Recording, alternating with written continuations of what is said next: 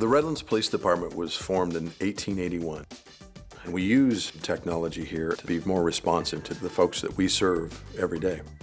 When the iPhone and iPad came out, this was an instant, I've got to get this in the hands of the street cops kind of a moment. I knew that this is going to help us dramatically increase our responsiveness to the folks that we serve. Officers that we hire these days expect us to hand them a radio, an iPad, and an iPhone.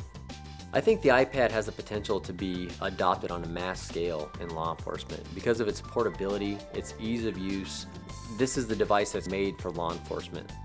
What we've been able to do with iPad and iPhone specifically is go to the App Store and find applications that are made for something completely different and utilize those applications in a law enforcement capacity. We use apps on an iPad to do everything from writing reports to presentations using Keynote to looking at photos of suspects.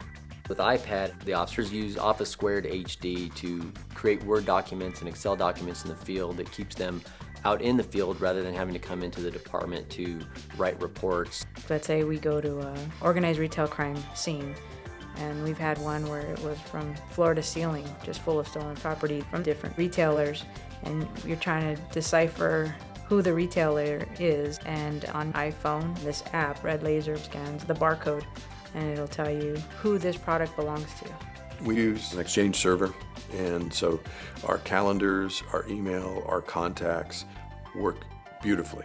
I am always on my iPhone or my iPad.